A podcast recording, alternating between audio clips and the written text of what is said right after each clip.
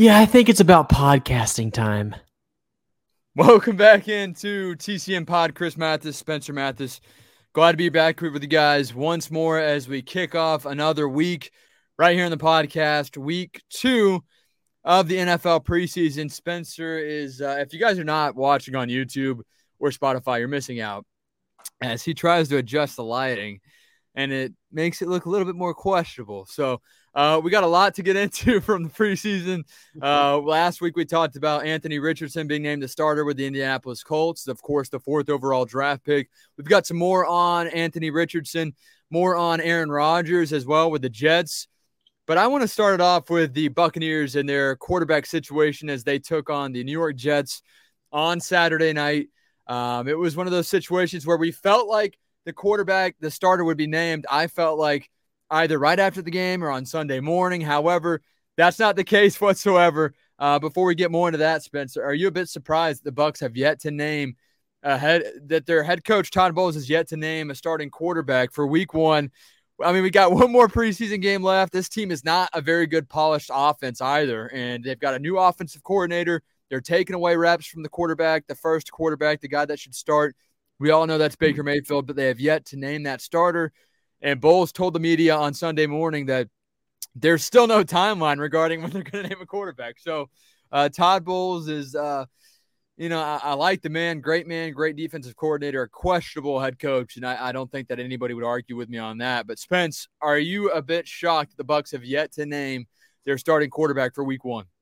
Yeah, I'm not surprised that they haven't named the starting quarterback because it is Todd Bowles, but the, the thing is that I'm more surprised about is the way that they've handled the quarterback competition. But because we we've we've learned and we've been told over and over again that it is a true quarterback competition from Todd Bowles himself. And after yesterday's game, whenever I mean we had week one, it was Baker Mayfield as a starting quarterback. Trask got to play a little bit in the second half or at the end of the second quarter. And then this week they announced that Trask would be the starter. So everyone assumed that Baker Mayfield would get some reps in this game, which is important because he's obviously not a star NFL quarterback or a polished quarterback at all at this point in his career right now. So you would have expected Baker Mayfield to get to play at least a little bit, but um, I think in the third quarter, the Buccaneers decided to put in Wolford, their third string quarterback. He ends up getting hurt, and then instead of putting in Baker Mayfield to get some reps, they put in Kyle Trask again. So the thing is, is after the game, Trask had a pretty good had a, had a good game yesterday. Of course, he was going against third stringers, but then again, he was also playing with third stringers. But the thing with that is, is after the game, Todd Bowles said that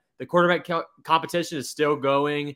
Um, the plan was for Baker Mayfield to play at some point yesterday, but I just don't see where they would have played uh, Baker Mayfield in that game. I think I, I really think that was just a, a, diversion from the fact that Baker Mayfield will be named the starting quarterback this week. Um, I'd probably say right before the final preseason game, and uh, I don't think it's a competition anymore. I mean, obviously Kyle Trask has made progressions as as a quarterback in the NFL, but you would also expect that coming from a quarterback that's going into his fourth NFL season or third NFL season um, in Tampa Bay. So you you kind of expect him to make the improvements that he's made after two years sitting behind Brady, and he's still not the starting quarterback. So obviously not good enough yet for Trask, but I think Baker Mayfield is a guy just based off of the fact that he didn't play at all in the second preseason game, and you usually don't see that for a guy that's actually in a true quarterback competition. Yeah, and obviously you mentioned the injury to Wolford, the quarterback there. I believe from Wake Forest, the third string guy for the Buccaneers, and he's looked pretty good. I thought he looked pretty good in that preseason game on Saturday night against the Jets. I mean, all things considered, QB three on the roster, he was making some good throws. I don't know. I mean, uh, there's a big drop off between him and number two. However, he was consistent at least, and I liked what I saw from John. However, did suffer an injury, and then you're thinking, Okay, is Baker really going to go out there? Is Kyle Trask going to go out there? They put Kyle Trask out, back out there, and after the game, Trask had spoke and said that he didn't expect to play in the second half. Didn't even bring his helmet out after halftime, out of the locker room to come back to the field because he's like, "Oh, my job's done. I played pretty decent." Um, a lot of people on Twitter they love the way Kyle Trask played. I thought he played pretty good. I didn't think it was great or sharp. I thought it was that was pretty good. Um, but I mean, he didn't even expect to play whatsoever there in the second half. And they actually told the trainers actually told the equipment manager, I believe it was, actually told Baker Mayfield to grab Trask and helmet and bring one out just in case. So um, Baker Mayfield comes back out, and uh, next thing you know, Kyle Trask goes into the ball game. And what also kind of baffled me regarding this situation is Todd Bowles, after the game, also talked about the fact that Kyle Trask was still warmed up, even though they went into halftime and he was warmed up and ready to go for the second half. But then in, in Trask's press conference, he's like, Yeah, you know, it was kind of different to go out there cold. I was not warmed up. And I'm thinking, man, these stories are not aligning. And sure, it was only a 15, 20 minute halftime in which Trask quit throwing the football because he was in the locker room. But still, whenever you're playing a first half and you're not a guy that starts a lot, doesn't play a lot of time, taking that 15, 20 minute break is a big cool off period for you. And uh, the fact that Bowles said that he was, you know, obviously he was more, I don't even know. I don't know if he was more warmed up than Baker Mayfield because at that point they're both, they're both cold. So um, the fact that Kyle Trask went back out there, that told me all I needed to know about this quarterback situation. The competition is over with. I fully expected after the game. I thought after the game in that press conference following the game that Bowles would say, "Hey, you know, we've made our decision. Obviously, uh, we respect and appreciate Kyle and what all he's done so far. He's just going to keep grinding. You never know when your opportunity will get here, Kyle." And if he didn't name him after the game, which would have been okay, I thought Sunday morning he would have said, "Hey, as you guys would imagine, Baker Mayfield's our guy." Nope, no timetable for the Bucks quarterback to be named. Interesting to me because I think even Kyle Trask, and I put out a tweet yesterday and it, it really blew up. It's got like 90,000 views regarding Kyle Trask and his body language following the game. And so many people were coming at me regarding this and saying, oh, Trask knows that he has a shot. That's why his body language is like that. I'm thinking, no, Trask knows that it's over, at least for now. And you can tell by his body language. He's like, hey, this is out of my hands.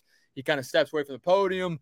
And uh, you know, it's just it's just very confusing to me because you have players on this team such as Mike Evans, who say, I'm ready for this competition to be over with too, no matter which way it goes. Baker Mayfield was asked by Rick Stroud, I believe it was Thursday, and the uh, the article came out on Friday, and he said, Hey, you know, are you ready for this competition to be over with? And he smiled at Rick Stroud and said, Yes, I am. So everybody's ready for it to be over with. But the thing is, the Bucks and their coaching staff are just dragging this along. And I mean, kickoff just around the corner against the Minnesota Vikings a reputable team in Minnesota. I just don't like the idea. It's a whole new offense with a whole new quarterback system, with a new offensive coordinator, two new quarterbacks because Kyle Trask really doesn't have much playing time. And they're both battling it out when in reality, the quarterback, the first guy, should be getting reps right now with the starters, especially heading into week three of the preseason. Yeah, three weeks from now, the Buccaneers will be in the third quarter versus the Minnesota Vikings in Minnesota and you still have your quarterback named. You've got star wide receivers that are waiting to see who the quarterback will be because you've got to get that timing down. Of course, now with the preseason only being three weeks, you have basically an extra week and a half before you have to travel to the team that you're going up against if you are the away team like the Buccaneers will be. But still, exactly three weeks from now, the Buccaneers will be in the middle of a football game in a game that counts, and the quarterback situation has still not been defined by the head coach Todd Bowles. And another thing that's very interesting and not in a good way is the is the the non-commonality within these statements coming from Kyle Trask and Todd Bowles. And from what I see, I think that I would go with with uh, Kyle Trask word over Todd Bowles word with just the way that Todd Bowles decides to phrase some of the things he's talking about. It seems like he doesn't really know what direction he's trying to go with either, or he's trying to really hold. He's trying to hide what direction he's he's already decided because him saying that Baker Mayfield was going to play in yesterday's game and then Baker Mayfield not even playing after the second string quarterback goes down with an injury and then the thing with him being Baker Mayfield being cold coming out of the locker room and Kyle Trask not being, considering Baker Mayfield was probably throwing on the sideline for most of the game yesterday in New York, but it just it doesn't really make very much um, sense that that we didn't get to see Baker Mayfield in yesterday's game. But heading into the into week three of the preseason, of course, Mayfield's going to play, Trask is going to play, and uh, I think by then or directly after the game, uh, the Bucks need to make their decision with the quarterback because obviously there's already a feel around camp for who the quarterback's going to be, but Todd Bowles seems like a pretty unpredictable head coach.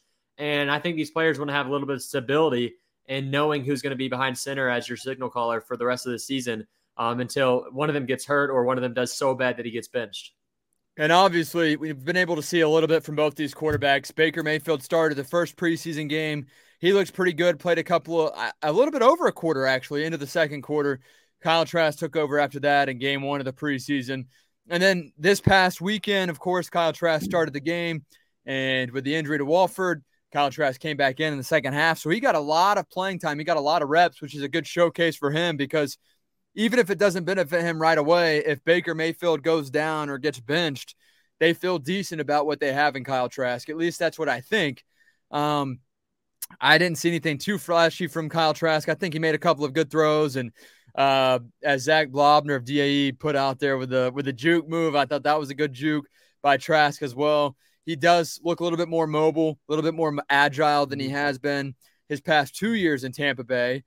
But granted, all those years were spent behind Tom Brady and Blaine Gabbert. So how much do we really get to watch Kyle Trask? Not much, if any at all. What have you seen from Kyle Trask? And I mean, do you think that he's a, a starting Cal? Would you feel comfortable with the Buccaneers named him the starter over Baker Mayfield? Because uh, aside from the money and aside from the fact that you bring in a veteran and Baker Mayfield, who is an unproven, inconsistent veteran, I still think that, you know, Baker's upside, at least for right now, is is more beneficial to the team than starting Kyle Trask in the unknown as of right now.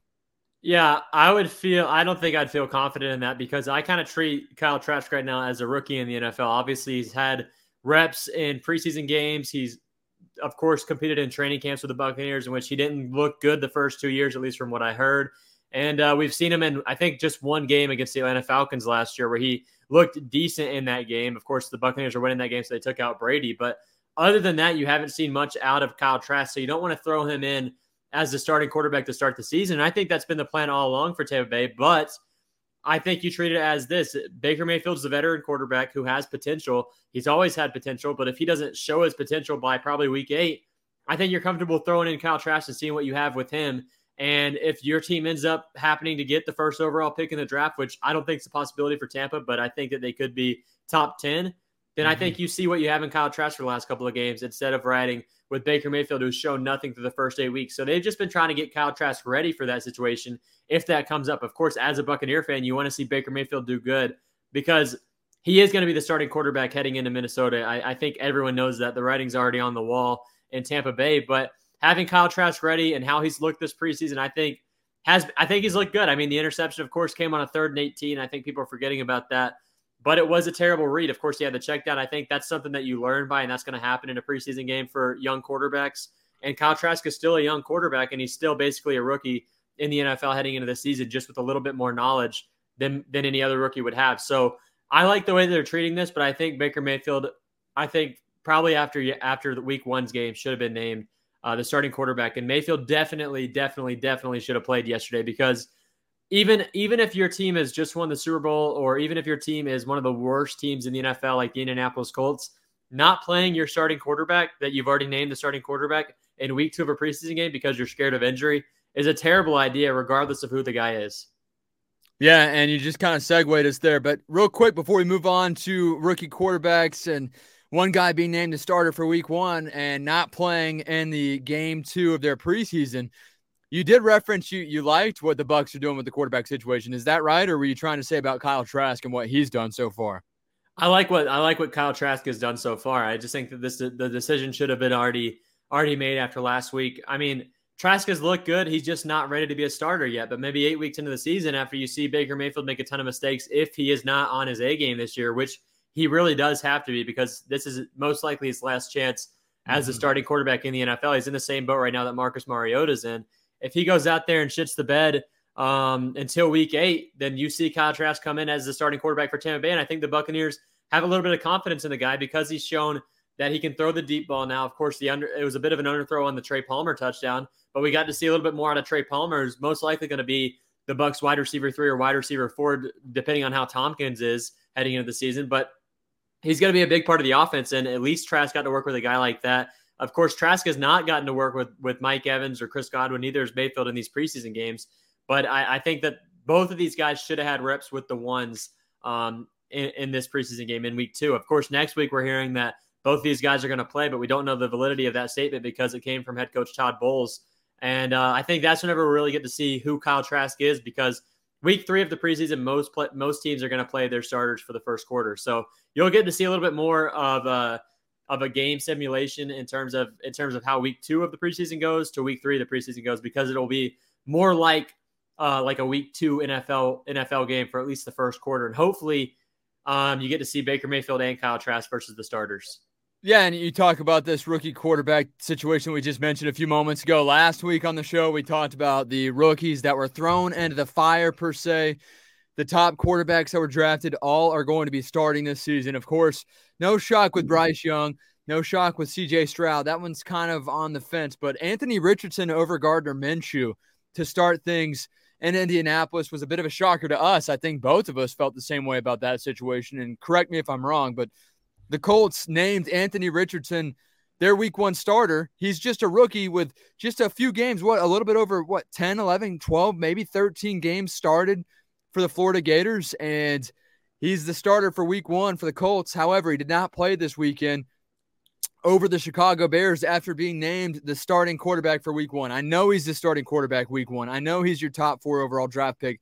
However, of all the quarterbacks that got drafted this year that are expected to make an impact, expected to be leaders, expected to start, this is the one guy that needed actual reps. They all need reps because they're all rookies. They're all youngs. They're all young. Even Bryce Young, speaking of youngs, is one of those guys that still had to get reps in this preseason. He's gotten a lot of reps in.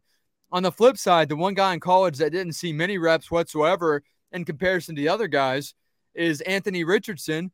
Somehow climbs the draft board, gets picked fourth overall, named the starting quarterback for week one, and then doesn't even touch the field in week two against the Chicago Bears. It's preseason. I know that. However, this guy needs reps more than any of the rookie quarterbacks, and he's not out there. I think it's a terrible decision by Frank Wright and, of course, Jim Irsay.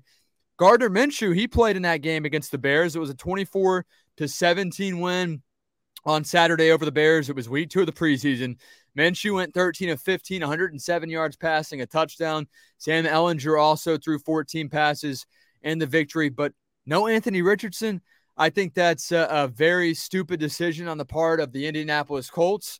I'm not entirely sure as to why, if there was any other reasoning than them worried about him getting hurt, but I just don't agree with that whatsoever. I don't think that he's ready for week one. And yeah, he's probably going to start week three of the preseason this week. Okay, great. However, you just took away, even if it were just one drive of reps for him in that offense with the Colts, and they have Jonathan Taylor back.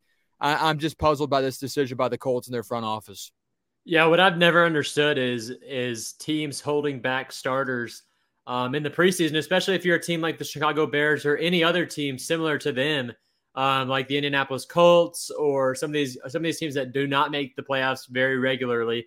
And you're sitting you're sitting your starters in week two and week one of the preseason. What are you doing? Because these guys need the reps, regardless of how old they are, and especially if they're if they're a rookie quarterback who barely got any time in college and whenever he did, he didn't look good till the final four games of his college career. So it really does not make sense that the Indianapolis Colts are not playing um, Anthony Richardson out there in the preseason because, like you said, this guy needs reps. He needed more reps in college. He didn't get them. He lo- he didn't look great in college, and now he's not getting reps in the NFL, and he's already been named your starting quarterback. So I do not see the the idea behind this because you go out there and you see teams like the like the uh, Kansas City Chiefs, and you're seeing Patrick Mahomes in week two of the preseason. Why are you not seeing a guy like Anthony Richardson in the preseason? We've already seen CJ Stroud. We've already seen Bryce Young. We've seen Will Levis. Of course, he was a, a second round pick eventually as the first overall pick in the second round. But these guys need reps. And if your number one overall quarterback needs reps, then so does so does the number four overall pick in this draft and Anthony Richardson, who never even got close to sniffing winning the Heisman like he was suspected to whenever he came out of high school and signed with the Florida Gators. So it, it doesn't make sense that he didn't get to play in week two. And I, I just don't see it. Even, even if, like you said, he gets to start in week three, which they said he will, it's just not enough reps heading into the regular season because he hasn't seen live NFL action. And I think you you you kind of pace your way into it. He played week one, didn't look good. Why do you sit him in week two and then go out there and, and start him in, in week three versus the starters of another team? It, it makes no sense to me. And I think a lot of these teams that are at the bottom of the league in terms of not making the playoffs and just being like a top 15, 16 pick, why are you sitting the starters in the first place? And then another thing for the Colts is they've got a new head coach. So why do they not want their their starting quarterback heading into the season getting some some actual meaningful reps before the regular season starts and you start to be under fire for starting this guy? Yeah, I mean Anthony Richardson's played 12 games of college football, 8 last year, 4 games the, year prior, and I don't even think he started any many if any of those 4 games the year prior. Uh, so for him to be out there and for them to hmm. decide not to play him in week two of the preseason does baffle me a bit. I'm sure even Colts fans, they should be a little bit shocked by that because Anthony Richardson, he does have talent. We all know that. We know that if he does, you know, work on the short yardage passes and consistency, and confidence too. This is a guy, and I know that a lot of people are like this, so keep this in mind too when I make this statement. But this is a guy that last year, when he was sky high and playing good, his confidence was through the roof. You could tell that he knew he was in the groove. But once something's kind of challenged him and he started to struggle, his body language.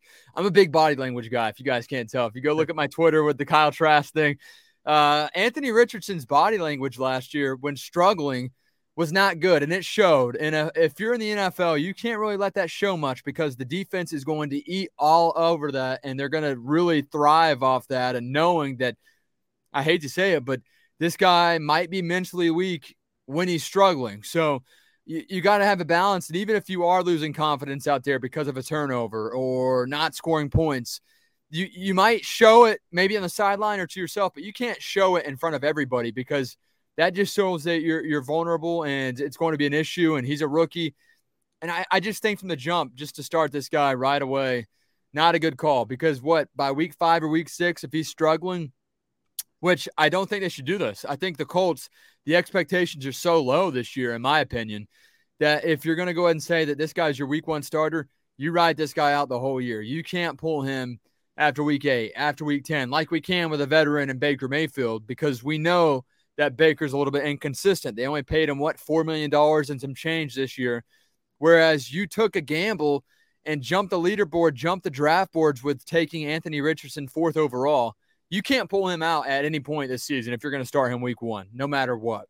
Yeah, nonverbal communication makes up much more than verbal communication. I think it's like something 65 to 35% in terms of how much nonverbal means to how much verbal communication means. You can say something and then your body can show the complete opposite. And most of the time, you're communicating non-verbally with somebody else. So, have you ever seen a great starting quarterback in the NFL not look confident in a game whatsoever? I mean, you've seen it with Brady a couple of times. He gets frustrated, but he goes out there the next drive and looks the same Brady as he was two drives ago. Some of these guys go out there and you can tell immediately that they don't have the quarterback bone in their body. And there's some guys that can sneak their way through high school can play pretty good in, in college and not have to be a team leader.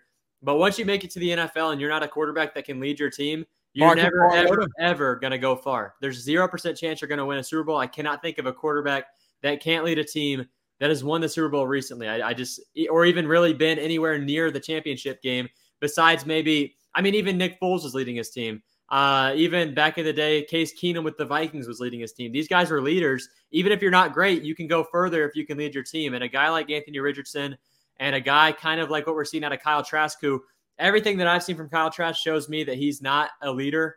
Um, at least not yet. Of course, he's not. He's never gotten to be the starting quarterback. But what I've seen from him in his body language, like you tweeted out yesterday or posted yesterday on X, is that it just looks like he's not a confident guy even at the podium. It looks like obviously he does he knows that that it's not up to him if he's going to be the starting quarterback but his not his, his nonverbal communication and the way that he moves the way that he speaks even which can also be a nonverbal communication the way he delivers something shows to me that he's not ready to be a starting quarterback. And the same thing goes for Anthony Richardson because I saw him in college football last year I saw him I watched the Gators the first 3 or 4 weeks because for some reason they were primetime football because of this guy and he would go out there throw an incomplete pass on second down and five on a little on a little dump off route. And third down, he looks like he's not even ready to go out there and complete the next play. So he's not a guy that I think is ready to be the starter. And like you said, Minshew should be the guy to start the year. And even if Minshew does great and you want to put in Anthony Richardson based off what you've seen in practice after five or six weeks, you can do that. Even if your team is four and one, even if your team is five and one, even if your team is undefeated and you want to go with Anthony Richardson, you can still do that because he was drafted so high. But to start him early, you can never bench him. Yeah, no, you really can't because then, of course, the fans are going to come after him. Of course, he's going to question himself. And then you're really looking at confidence issue there in the fourth overall draft pick in Anthony Richardson. Moving on to a quarterback that doesn't have any issues with confidence ever and is a guy that shows confidence off the field on the Pat McAfee show um, when he's doing sit down interviews. This guy is very confident that he's cool, calm, and collected. That's how confident he is. But Aaron Rodgers recently did a sit down interview, and I know we talked about this when he first signed with the Jets a few months back, Spence, and you said that you didn't expect this to be one and done. And I think that Aaron Rodgers kind of referenced that a little bit too when he first signed with the Jets. However, I think he's having so much fun this offseason, almost like Brady did with Tampa Bay mm-hmm. back in 2020. A, a refresh start new look. new chemistry, new teammates, new toys to throw the ball to. And he said in a sit down interview, why limit it to one year? I don't plan on this being one and done. So Aaron Rodgers uh, wants to play for at least a couple of years and then hands it off back to Zach Wilson, the quarterback. And he says, let him run with it for the next 15 years. So I just, I think that there's a, there is a time limit here for Aaron Rodgers. I think if they come out and win it all this year, or if they make a deep playoff run, he's for sure going to be there for at least two more years after. I think if it's kind of a struggle bus season and it's a letdown, he'll play one more year following this year. That's my personal opinion. Uh, I obviously want you to weigh in on this too, but Aaron Rodgers has looked good so far throughout Hard Knocks, at least, and had some some great chemistry with his teammates. Even Sauce Gardner on the defensive side of the ball has loved. I mean, they've got a cool little. It's not my favorite handshake in the world, but it's cool. Like it's neat to see a quarterback of Aaron Rodgers and the DB Sauce Gardner do their little handshake because you never see stuff like that. But talk about you and Aaron Rodgers. Obviously, you followed Aaron Rodgers a little bit more closely than I do as far as his talks, his interviews on the Pat McAfee show, the whole nine yards. Yeah, I mean, I see Aaron Rodgers and the and the Jets going as far as I saw, or maybe even further than I saw Brett Favre and the Vikings going that one year. Whenever Favre made that boneheaded decision um, tried to force the ball downfield, and the Saints intercepted, and we ended up winning the game. And I believe that was the uh, the NFC divisional round. So I I could really see the Jets making it to past the AFC divisional round, depending on who they're playing, because the AFC can shake out in so many different ways. And I think by playoff time, I, you're not going to know who the Jets are going to be facing because I think the Ravens are a team to watch out for again this year with Lamar having a healthy season, with a new offensive coordinator who's really good that we've seen have success in Tampa Bay even. Um, you, you obviously know that the Chiefs are going to be there, the Bengals are going to be there, the, the Bills are going to be there, but I could see Rodgers getting at least past the AFC divisional round and maybe making it to the AFC conference champion, the AFC championship game, or even going as far as to the Super Bowl, like we saw with uh, Tom Brady and Matthew Stafford in back to back years. But what I see personally in Aaron Rodgers is a guy that's a calm quarterback. He can control his entire team he has a good he, he just has a way with speaking to the younger players that he's he's great at connecting with them. Um, kind of like Brady was in Tampa Bay, but I kind of see it as as a reverse Brady situation because I don't see the Jets winning it all this season. Just how with just how strong the AFC is, but and I think I think maybe next year, whenever one of these AFC teams gets a little bit weaker in terms of it's going to have to be either the Chiefs, the Bengals, or the Bills that are going to get a little bit weaker um, heading into next season. But one of those teams will. And I think that's whenever the Jets will really pounce on that. But the Jets are a team that's got, that are going to be in the playoffs with Rodgers if he can stay healthy. I think their offensive weapons are really good. He's got another good run game there. I think they're missing one other receiver. I think they could use another another true number two receiver. But other than that, I mean, their defense is top ten in the NFL.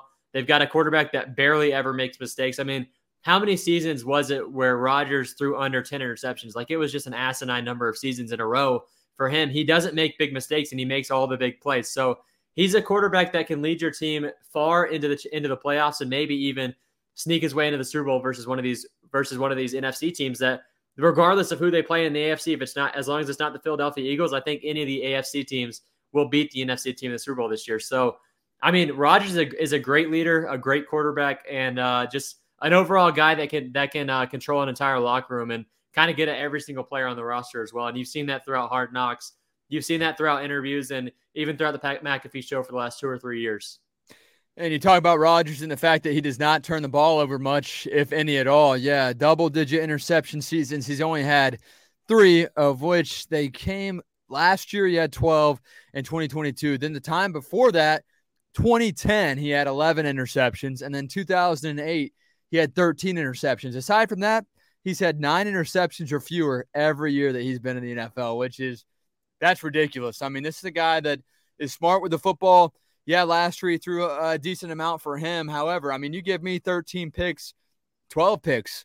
I, am like, okay, you know what? This guy, that's fine. That's fine. Yeah, that's, that's good. That. So um, we went through 30 with Jameis Winston, and this guy's never thrown over 13 interceptions, and I don't foresee that happening this season with with a great defense. I think Rodgers can be like your guy Nick Wise calls him a game manager, even though I don't agree with whenever he says that. I don't really see Rodgers as a true game manager quarterback. That's a Jimmy Garoppolo type guy. But I mean, Rodgers this year, all he has to do is manage the games, get the run game going, and if he can convert the big third downs, if he can still get a little bit a little bit of juice rolling out of the pocket, I mean, this team's going to go far. I mean, the Jets are set up the same way that the 49ers are, except for the Jets don't have a great tight end yet. And those two teams would really balance each other if the 49ers can break that wall and make it to the Super Bowl this year. And that'd be a sweet Super Bowl matchup because they match up so well and Saleh's from there.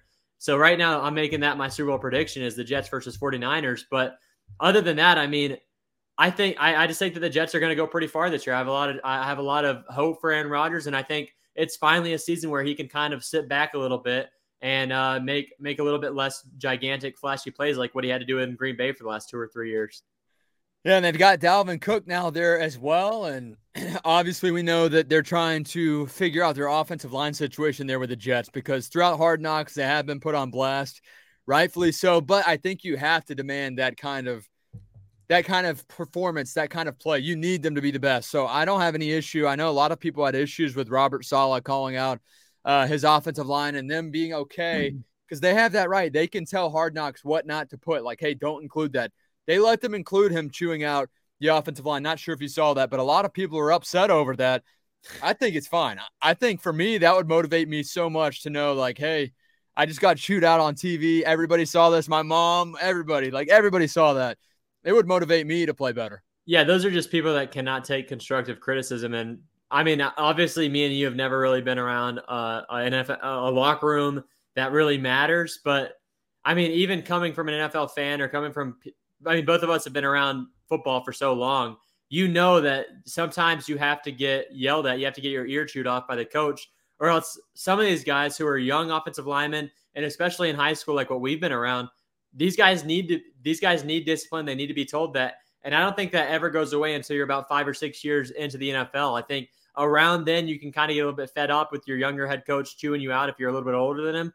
But I think that constructive criticism is something that every single great player has to have. And the offensive line for the Jets does not look great. So for the people, for people to be up in arms about a head coach of an NFL team yelling at his players that are making millions of dollars, I think that's just. I mean, I don't. I'm not going to say the word, but you know exactly what soft. type of behavior that is. That's just that's soft. That's as soft as it can come. I mean, yeah, no, it is soft, and I disagree with the whole. But hey, everybody else is entitled to their own opinion. But I think when it comes to football and these guys doing what they're paid to do, and they enjoy the spotlight when it's positive on that show. So if you're going to get some negative spotlight, which really was constructive criticism, you got to be able to roll with it and, and, obviously fly with the highs and kind of adjust and negotiate with the lows and try to you know raise the bar just a little bit and make your averages more high than obviously the the lowest points, the lowest uh, troughs, if you will, the lowest value uh, valleys when it comes to play, but talking about a, a, scary situation from over the weekend in the NFL. Isaiah, uh, a guy by the name of Isaiah Bolden, a defensive back for the New England Patriots, got hurt late in the fourth quarter against the Green Bay Packers. No, not Aaron Rodgers led Packers, but the Jordan Love led Packers, which he looked pretty good in that preseason game. I saw him dropping some dimes, had a great first drive, uh, but this cornerback suffered an injury. It was such a scary collision. He they were collapsing. He's a defensive back, collapsed with a teammate to make a tackle on a on a Green Bay Packer player with a football, obviously, and they collided with each other, him and his teammate. And this guy is out, looked to be out cold on the field from what little we could see, because I know the cameras cut quickly away from it. But uh, he was definitely out cold with about 10:38 left in the fourth quarter, and people are scared because we just witnessed this last year. We just witnessed this whole situation I'm going to blank on his name right now as far as who the who Damar, Damar Hamlin. Hamlin. Damar Hamlin and that whole situation. I mean, that was extremely scary. The guy literally died on the field for a few seconds. Well, this guy was out cold on the field, 10:38 left in that fourth quarter, and the teams mutually agreed to call the game after that with 10:38 remaining. And I think a lot of that also has to do with the fact it was preseason. However, I mean, for them to call a game over this and it's football. Football is a dangerous sport. And that's the one thing that I think everybody has to realize is this is a game in which it's a collision every time you play. And we witnessed yesterday a, a scary situation in which they canceled the game off. And this Isaiah Bolden, who's a Tampa native right here from Tampa Bay, a rookie drafted in the seventh round by the Patriots, uh, got carted off the field. Now, fortunately, he is okay. He has all use of extremities, but still, such a scary situation there. Uh, and that's, I mean, I don't want to sound like too harsh about it, but really, I mean, you're colliding with people left and right, and a scary situation like that is bound to happen at some point.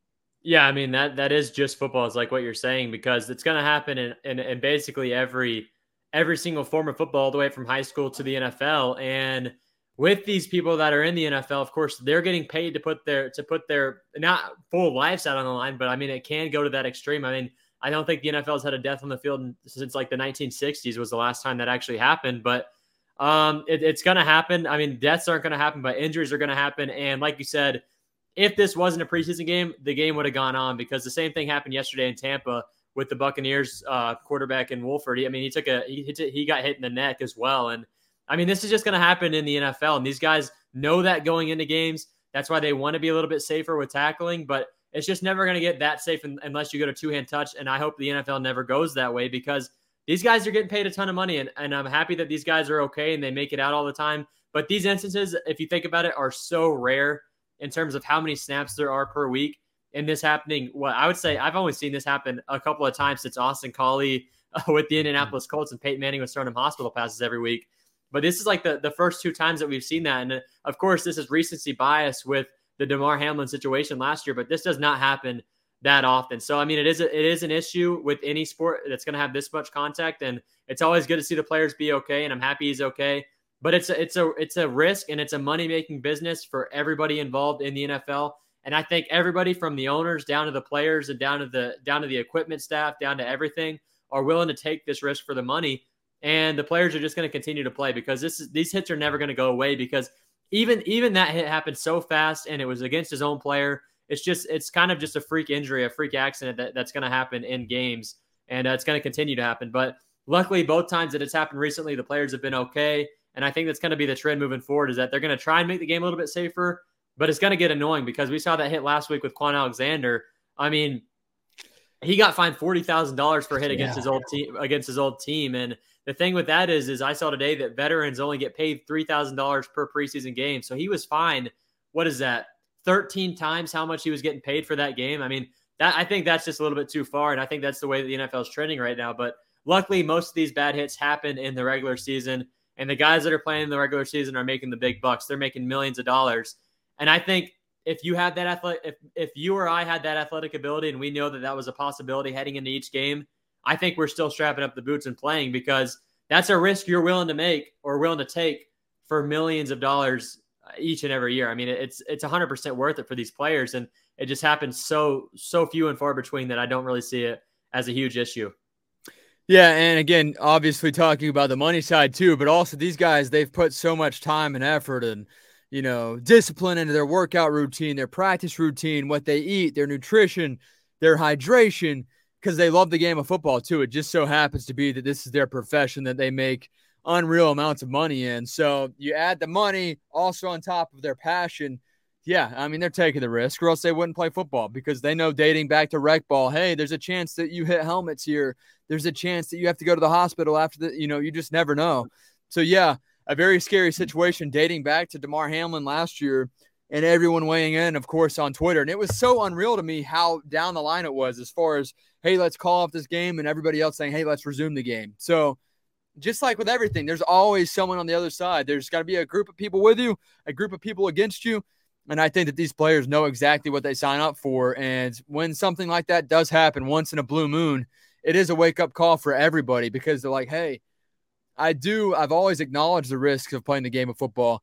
But this puts it into perspective that it really can't happen to anybody. It's a preseason game. It's the fourth quarter, a seventh round draft pick, and Isaiah Bolden, and boom, runs into his own teammate on what was a routine hit where they collapsed defensively, hit head on, head on, and next thing you know, he's out cold on the field. So, just uh, you know, you just got to be willing to uh, recognize. And this is a guy that's obviously trying to fight for playing time too, trying to make the roster as well. So this is a different situation um, this is a guy who doesn't make tons of money. In, in regards to most people that don't play professional football, yeah.